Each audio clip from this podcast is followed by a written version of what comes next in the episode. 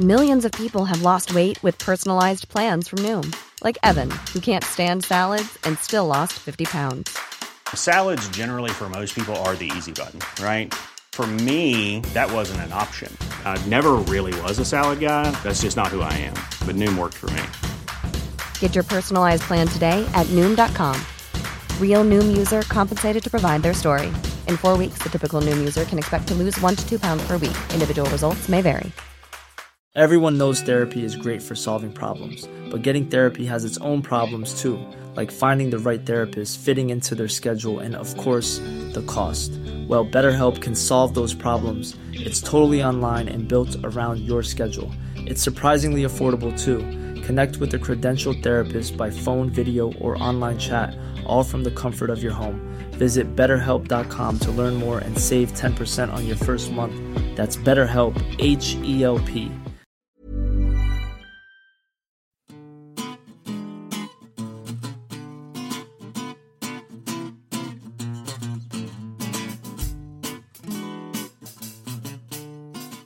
on this week's New Statesman podcast, I'm back and I'm joined by Anusha Nalva to discuss Layla Moran's attempt to steal Keir Starmer's clothes, a new report on Labour's 2019 defeat, and you ask us whether or not Opposition Day debates are any good.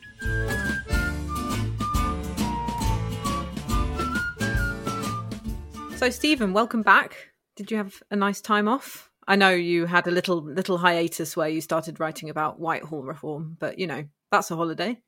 I did, yes. That was uh yeah. It was just, it was a slightly strange thing because obviously it happened, and I kind of thought like, oh, you know, I made the mistake of going, oh, I'll just tweet the article I wrote on this last time, and then of course various people phoned me about it, and I thought, oh, I probably should talk about some of the things that these people are saying.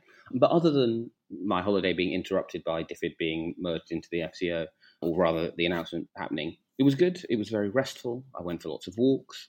I had lots of ice cream. I joined lots of queues for ice cream. Yeah, it was good. How are those teens getting along who are falling in love on, on your estate? I keep thinking about them.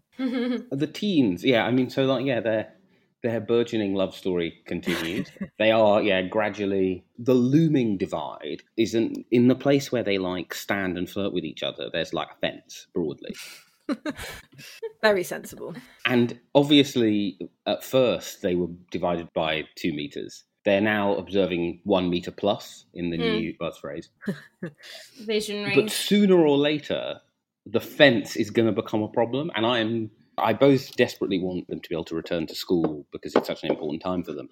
But I am deeply concerned that they will return to school before the question of what they're going to do when they finally get close enough and the fence is all that is between them is.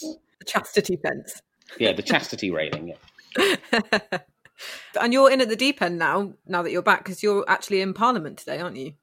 I am. I'm What, what's it like there? Is it is it weird? It's, it's very weird. I mean, so I'm not sure if I'm going to keep on doing it, but I'm going to kind of do this for a couple of days this week because, as I think I've discussed before, one of the things I kind of tend to do, particularly on the day before columns, is just like walk around the estate and hopefully you kind of bump into people. Obviously, the weird thing is, is now you're prohibited by the state from bumping into people. So that's a bit weird. It's very quiet. I'm the only person in room 12, which is my room in the parliamentary press gallery. So it feels very ghostly. Uh, usually it's full of the Politico people and the, some of the regionals and the Politics UK lads and Business Insider, but instead it's just me, myself, and I.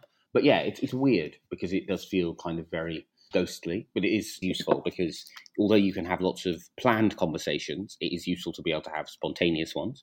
And I had a spontaneous shout with an MP earlier. They saw me, I saw them. We yelled at each other over a two meter distance.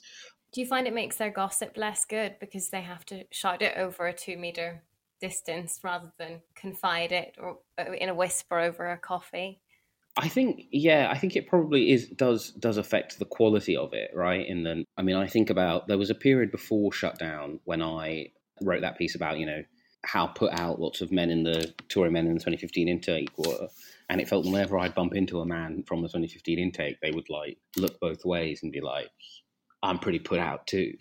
Uh, and obviously, that's not going to happen now. Yeah, it's useful, I think, at least as a way of kind of refreshing who you talk to. And one of the weird things in lockdown is I realise is that whether or not I talk to MPs has been slightly dependent on whether or not I'm likely to talk to that MP about other things, be it you know politics or books or art or whatever. And it's it's good to come out and you know broaden my source pool beyond other people who are into Arsenal. So, so yeah, here I am in the ghost ship.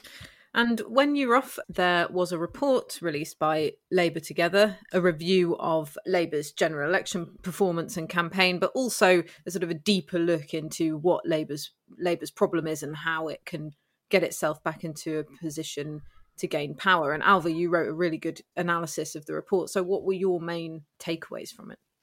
Well, thank you. Yeah, I loved this report. I thought it was just so interesting. I mean, I thought the Lib Dem election review was a good read, and then this one came along and just blew it out of the water.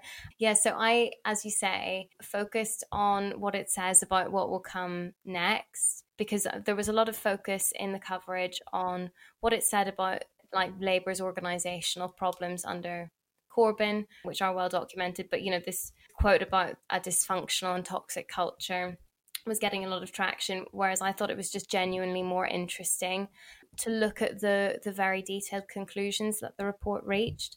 They spoke to eleven thousand Labour members and took contributions from Labour groups like across the the spectrum from momentum to progress as well as conducting some really detailed focus groups. They have a, a YouTube video of the focus group.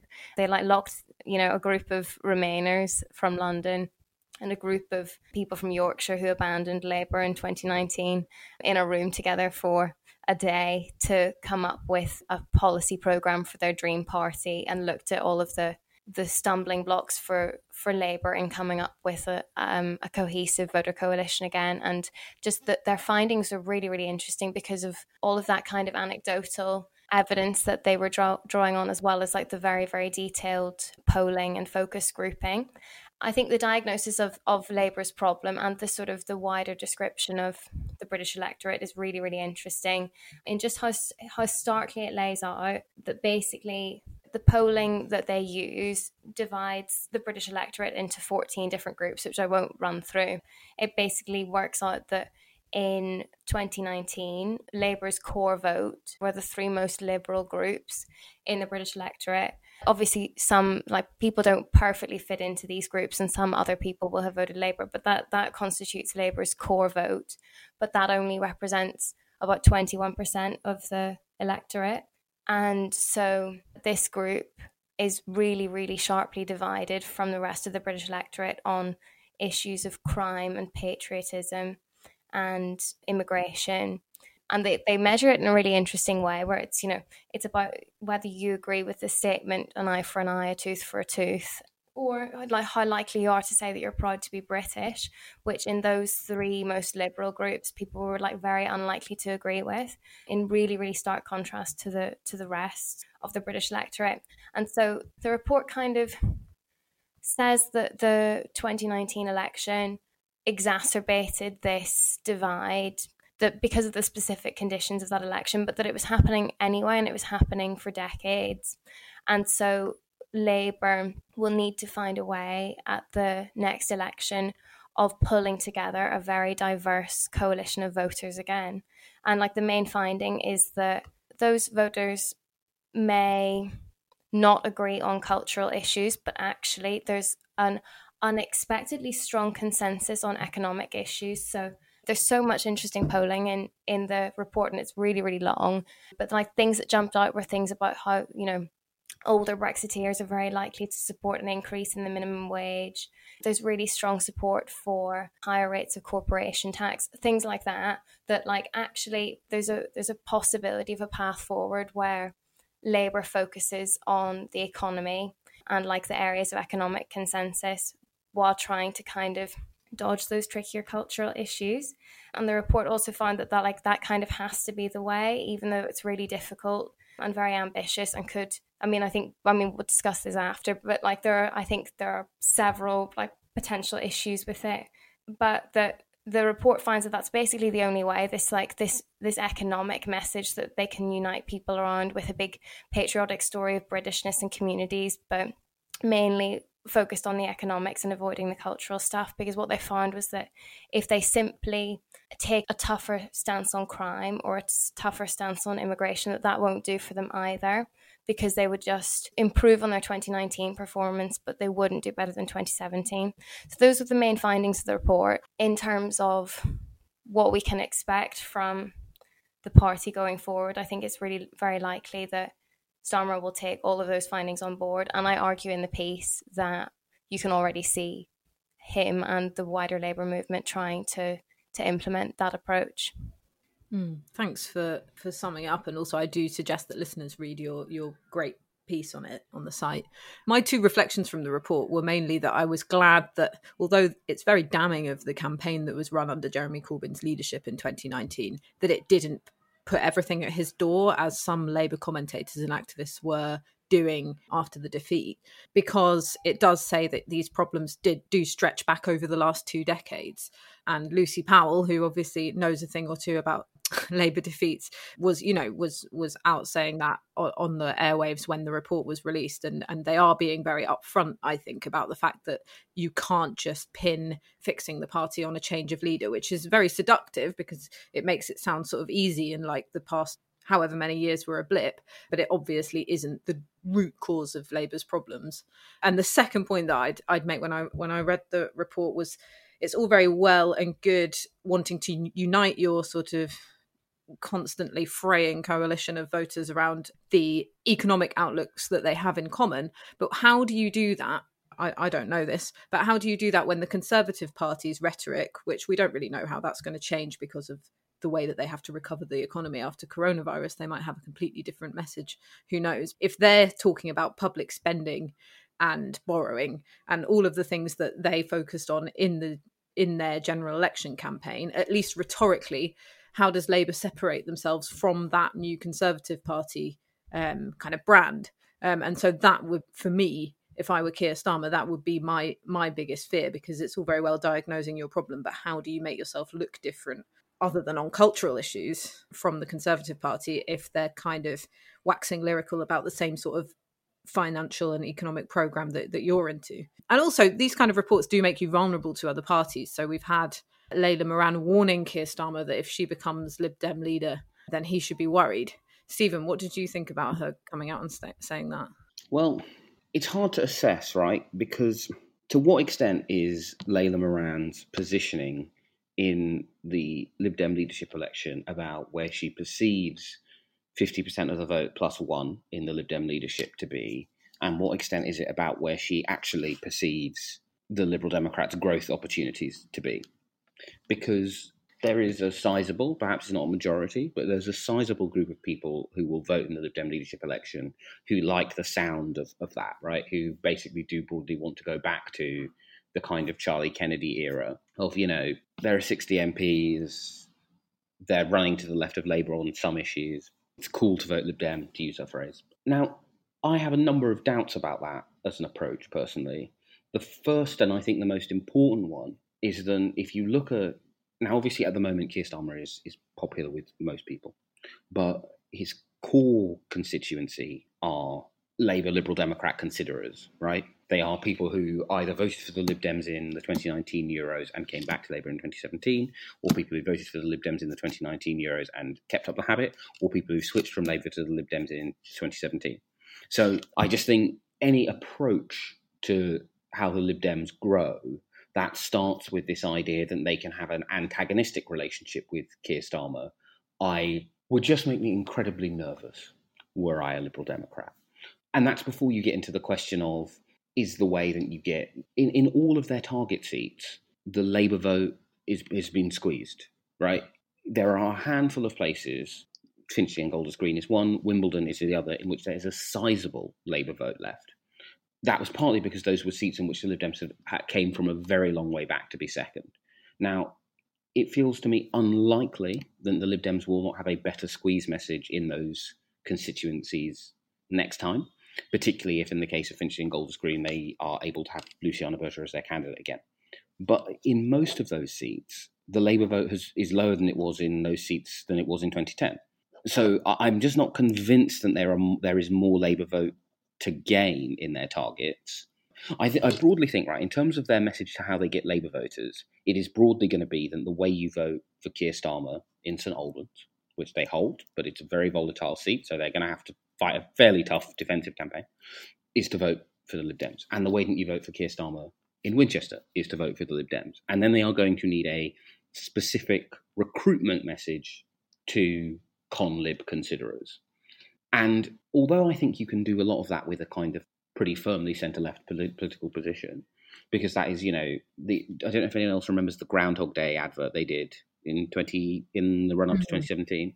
Yeah, yeah, where like a uh, yeah, it's like someone in a nice house and they keep hearing terrible news about the world. Right, actually, their their core constituency in terms of their target market is someone who like has a nice house, is desperately worried about like the state of the world, and who whose children will not be able to get on the housing ladder until their parents die right? You know like they're like that level of, of affluent and socially concerned right? So they can't just give their kids cash to buy a house but they are homeowners themselves. And so i think you can obviously pull over those voters with a centre leftish position but talking up your the fact you would provide free water and energy. I'm just I'm just not convinced there are enough votes in that bit of the Venn diagram. I'm just dubious about it, and that is my general set set of kind of concerns about Layla Moran's pitch thus far. I think it's interesting as well how the Layla Moran pitch and the findings of that Labour report interact with each other, basically, because I mean, the, I think that the big question in terms of where Labour go next is like if if they're going to take on board that conclusion from the report, which is basically like being tougher on crime or tougher on on immigration as a strategy in itself to win back red wall voters won't work. We have to do this big, bold economic consensus pitch that tells a story about Britishness and families, patriotism, and so on. If they go with that approach, I think that there's still like there are still question marks around this idea that they're going to be bridging cultural divides and like what exactly that will mean in practice. And like what I argued in that piece was that we can kind of see it already in that Keir Starmer will, for example, you know, support the Black Lives Matter movement, say that Black Lives Matter, you know, take the knee and so on, but he won't celebrate the toppling of a statue in that manner, like with in the situation with the Edward Colston one, as a way of sort of nodding to the more law and order focused voters and target voters in that very very broad electoral coalition. But i think that like the report doesn't really spell out to what extent bridging cultural divides will mean being a little bit tougher on law and order and not being quite so progressive on every issue in order to keep the coalition together and or to what extent it will mean being prepared to to have difficult conversations and bring voters towards you. It'll probably be a mixture of both, but I think that in practice it makes Layla Moran's pitch a more interesting one in that like again with the example of the statue she you know was unequivocally celebrating the toppling of the edward colston statue and she didn't have a problem with the way that amounted to criminal damage. That she just wasn't very concerned and there's a whole chunk of labour voters and labour supporters who do agree with her on that. And so i think that if labour's diagnosis of its problem is that it has this very liberal core at the moment and it's it's got to keep them and not you know, not take them for granted while also reaching out for new voters to bring red wall voters back in. I think that it means that like the presence of, of a liberal democrat party that's prepared to make a bid for those liberal voters is is even more tricky that like we're already seeing Layla Moran positioning herself as more radical than Keir Starmer on those things I mean, there's a group in, in the Labour report described as young insta progressives. And I think that actually in practice, it would be really hard for the Liberal Democrats to to win substantial numbers of those people, given the record of the coalition and other things. It'd be really hard to suddenly win them back unless it's a Lib Dem Tory marginal. But I still just think it's interesting that it's the way the Labour envisaged by that report and the Liberal Democrats as envisaged by Layla Moran sort of interact with each other that's really interesting. Yeah, I mean, it's odd because the thing I think is fascinating about some of the reaction to Keir saying that he thought it was right and the statue should come down, but wrong that it came down in the way it did, is one, of course, in some ways that was an issue with like the difficulty turned all the way down to casual, in that only 13% of people thought the statue should have come down in the way that it did. you can fairly say, well, look, if you're glad it's come down, but you'd rather it had come down in other means, how opposed to the action are you really? But broadly, the politics of that was quite easy. What I thought was fascinating is that when Corbyn was asked about them renaming the Colston Hall in 2018, he said we shouldn't erase the past, a position which put him to the right on this issue of Sajid Javid. And broadly, all of the people who are going, oh, oh, this is terrible, this is a touchstone issue, didn't mind when Corbyn did that. And broadly, the reason why people think this is a shift is because of their personal perceptions of the two, or in this, some cases, three leaders involved. But I think, yeah, the, the thing I thought was interesting about the report, and you can kind of see how that is broadly the analysis that Keir Starmer has, right? In that he is opting to swerve most cultural hot, hot button issues and to focus on competence, right? You could see that with his reaction to the DFID merger, where it's like, oh, this is a distraction, where it's basically like area opposition leader wants to go back to his preferred dividing line, which, you know, is fine. That's the practice of politics. The thing is, is that I can just about conceive of a possibility that there are enough voters who are moved by that issue to vote Lib Dem to complicate Labour's life in liberal conservative marginals. But there aren't enough of them to even make Islington South a marginal again or to retake Hornsey and Wood Green. The problem that that group of voters have is that first past the post concentrates them in. And it's why I think some of the stuff about like, you know, has Labour lost these towns because of demographic change? Has they they lost the town because of, of changing patterns by voters? It doesn't really matter in an odd way. You've still got to find a way to win those seats to form a government. But yeah, they, they do interact in an interesting way. I just don't think the sums add up from a Lib Dem perspective.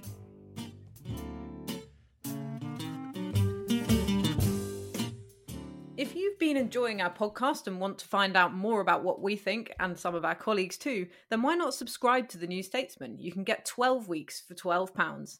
Go to newstatesman.com forward slash subscribe 12.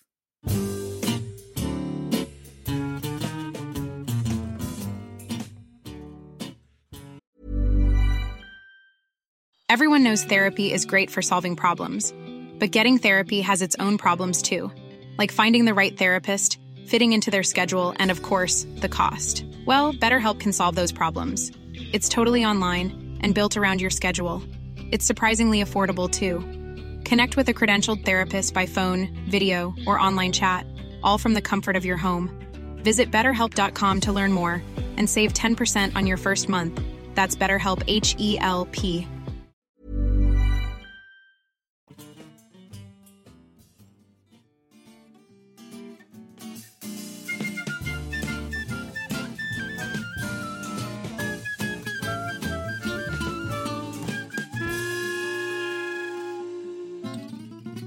And now it's time for a section we like to call You Ask Us. You ask us. You've been away so long, Stephen. You've forgotten how to completely missed the cue. Sorry. Yeah. um, so we've got an interesting question here.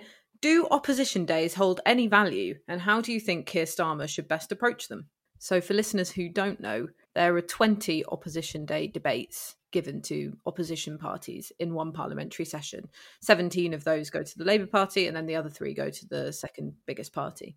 And usually, you know, in recent years, I think since Theresa May's minority, the government has essentially ignored opposition day debates, haven't they? I don't know if that's still happening, but um, usually they pass with the government abstaining these days. Because yeah, because they have no binding force unless you can find some clever parliamentary machinery to make them so. The government can simply avoid them by just being like, "Fine, guys, you can pass what you like." the issue becomes when you can find an issue that M- Conservative MPs feel they have to vote for, right? This is why, you know, to hark back to, to the first part of this pod, I suspect that if Layla Moran does become Lib Dem leader, her position in Parliament will often be quite right wing in inverted commas, because in terms of making a splash in Parliament, they will find issues that Lib Dems agree on that they can pull 40 Tories over. So it'll be stuff like homeless veterans, right? So I think we had a really good example of how to use an opposition day debate well last week with the Marcus Rashford thing, right? Where Labour had a long planned opposition day debate on free school meals. An issue which they they knew, and you know, the shadow education secretary, uh, the leader of the opposition, had brought it up at PMQs. You'd had Labour MPs like Sharon Hodgson who'd been campaigning on it for a long time.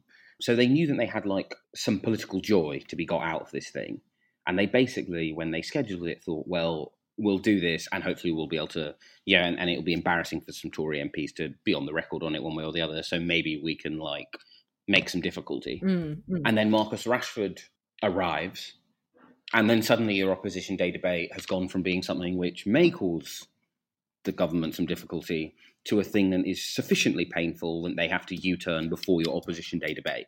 Now, of course, you can't guarantee that that will happen, but I kind of think that's like the model for how you do it, right? You pick something that you've campaigned on a lot that you think you can do some damage on, and you hope that events or the mailbag of MPs in marginal seats or eloquent footballer with a large media following can help push that issue. Mm. And they're often on issues that, that are sort of the kind of issues that the government wants to avoid. So, you know, there's been ones on Grenfell, on the universal credit rollout, on NHS privatisation, treatment of refugees, these kind of issues that, of course, you know, are close to the heart of many people in the Labour Party, but also, you know, will relate to some kind of recent scandal or, or policy flaw that has a, a human impact that is intended to kind of embarrass the government. And that's a double-edged sword because of course if you if you bring one of these one of these debates into parliament then it, your regular person who's following politics will will see that the Labour Party is pushing on these issues and the Conservative Party is either ignoring it or failed to turn up or haven't been approaching it with the same kind of zeal as the Labour Party.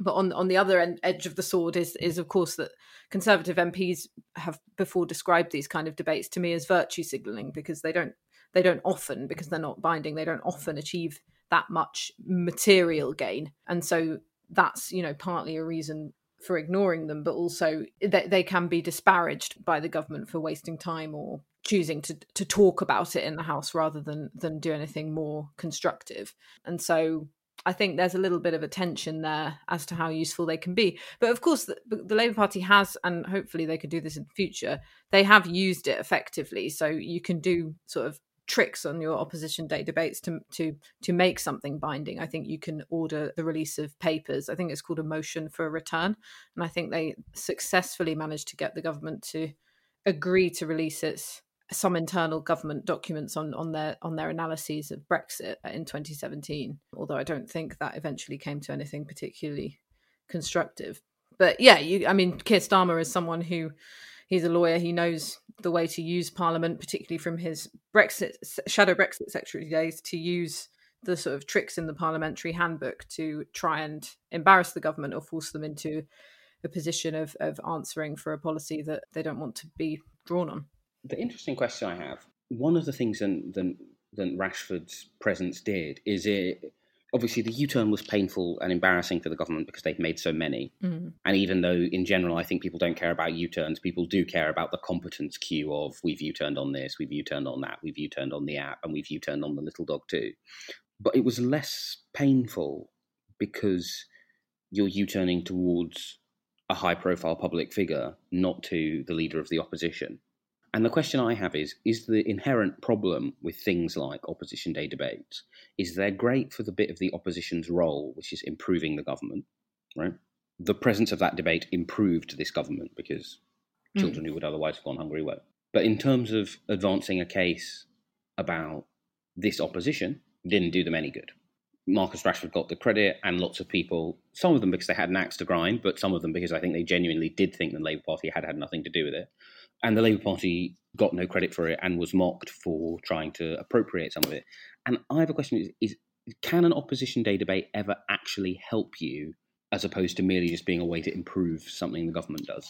That's a really good question because obviously the, the Rashford example is a really good one. In which case, you know, an issue actually that the Labour Party has been campaigning on for a long time of holiday hunger. Success on that issue is put down to someone who is outside of politics, isn't linked to the Labour Party, and none of the Labour Party's campaigning gets any particular attention. So it's that tension again, isn't it? The the one that we were talking about in a previous podcast about sort of doing the coronavirus inquiry as we go along, which is should the opposition focus on making policy better as it goes along while it's in while it's in opposition which it has shown that it successfully can do on certain issues if there's enough you know public buy-in or should it be looking to get the wins that will draw attention to it as a successful opposition and a attractive electoral prospect it's really hard to know i think with opposition day debates it's certainly not the latter because they don't get very much attention from journalists either.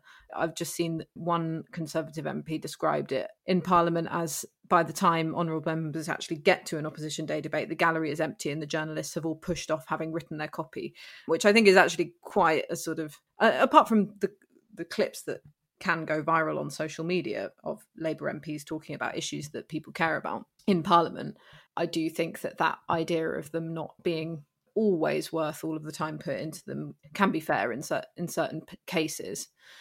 And also that means that you don't get the glory for for, for doing them in, in the first place particularly as they don't often result in anything. You've been listening to the New Statesman podcast with me, Stephen Bush, our Britain editor, Anoosh Chakelian, and our political correspondent, Ailbhe Rea. Our music is still Devil by the Devil, licensed under Creative Commons.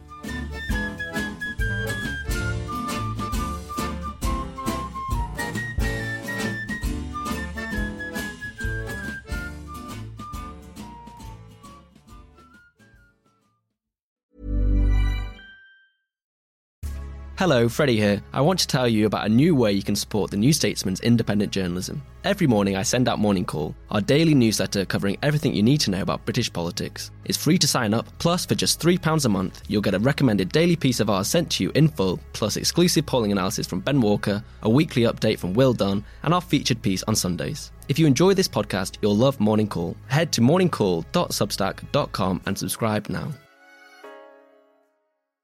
Trust in politics is broken. So, can we get UK politics working again? That was the last time we were happy. 2012. I'm Beth Rigby, Sky's political editor. Join me every week with Labour's Jess Phillips and Conservative peer Ruth Davidson for some electoral dysfunction. This idea of nuance has completely left politics. Yeah. Together, we'll focus on the policies that could deliver political satisfaction. Follow electoral dysfunction wherever you get your podcasts.